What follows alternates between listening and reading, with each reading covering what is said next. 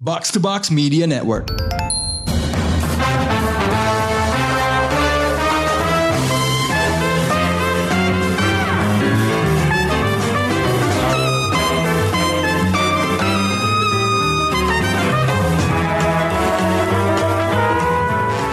Halo halo teman-teman pendengar Showbox, selamat datang di episode terbaru Showbox Podcast bareng gua Krisna. Di Angulo Solo Review gua kali ini, gua mau ngebahas film yang kayaknya sudah lumayan ditunggu lah ya sama para penggemar horor di Indonesia.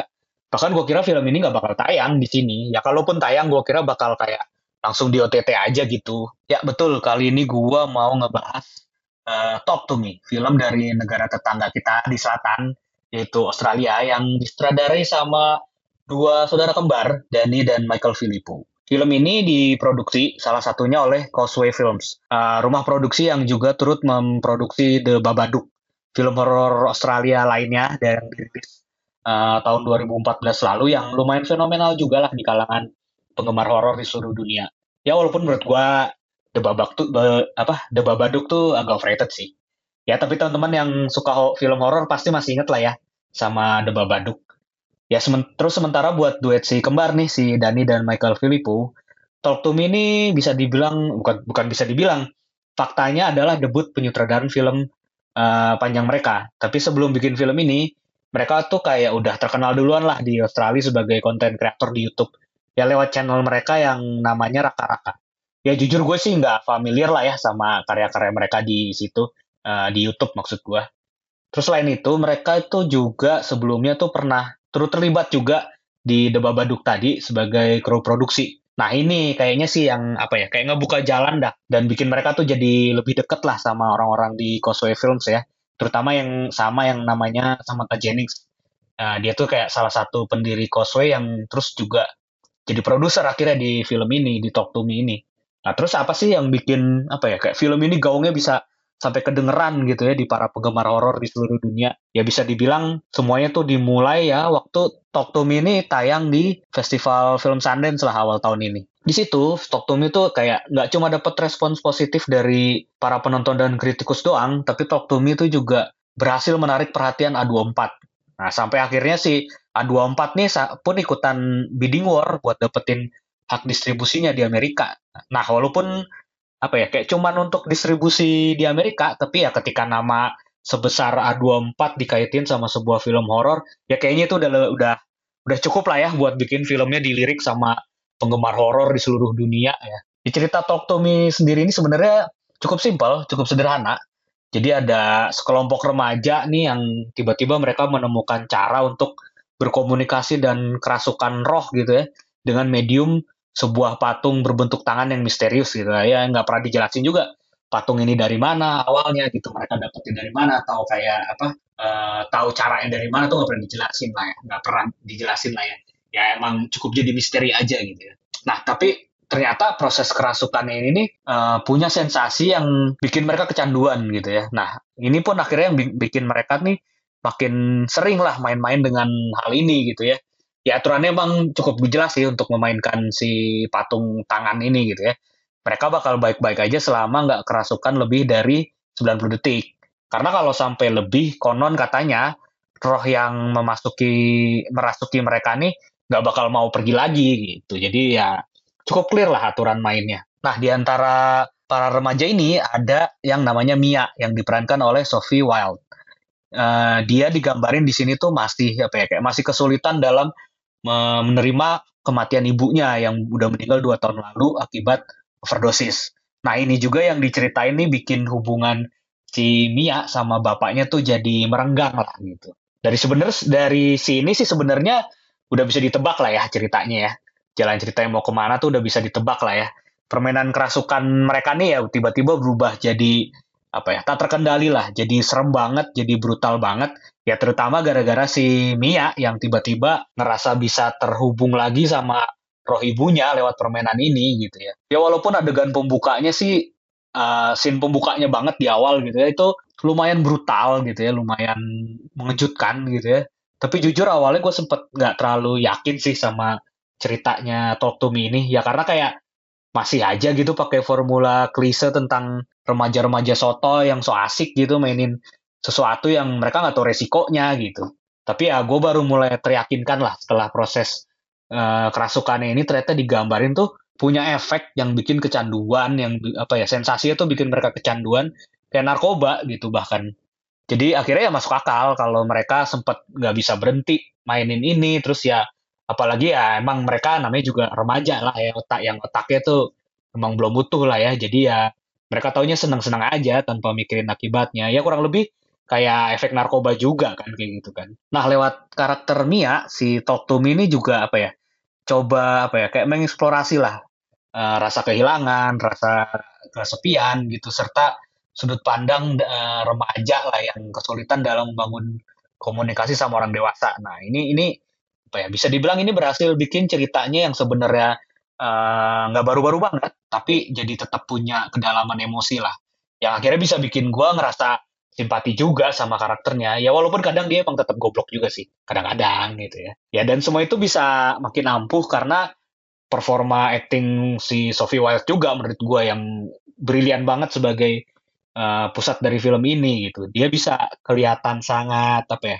kayak sangat kangen gitu sama ibunya, terus bisa kelihatan uh, rapuh banget gitu karena kehilangannya, terus kayak sempat juga kayak kelihatan sangat apa ya merasa bersalah waktu ada hal buruk yang terjadi sama salah satu temennya. Terus sampai apa ya yang paling ini juga yang paling menonjol juga dia juga bisa terlihat sangat menyeramkan waktu kerasukan itu. Dia serem banget. Nah kombinasi ini semua juga yang apa ya bikin filmnya tuh bisa terasa makin serem dan suram menurut gua gitu ya. Nah kalau spesifik ngomongin performa acting pas kerasukan, ya menurut gua bukan cuma si Wild doang sih yang menonjol. Ada Joe Bird sebagai Riley dan Otis Danji sebagai Daniel yang bisa dibilang apa ya? Ini menurut gua sih ya sukses mungkin sukses menampilkan salah satu acting kerasukan paling menyeramkan dan meyakinkan dalam sejarah film horor. Mungkin ya.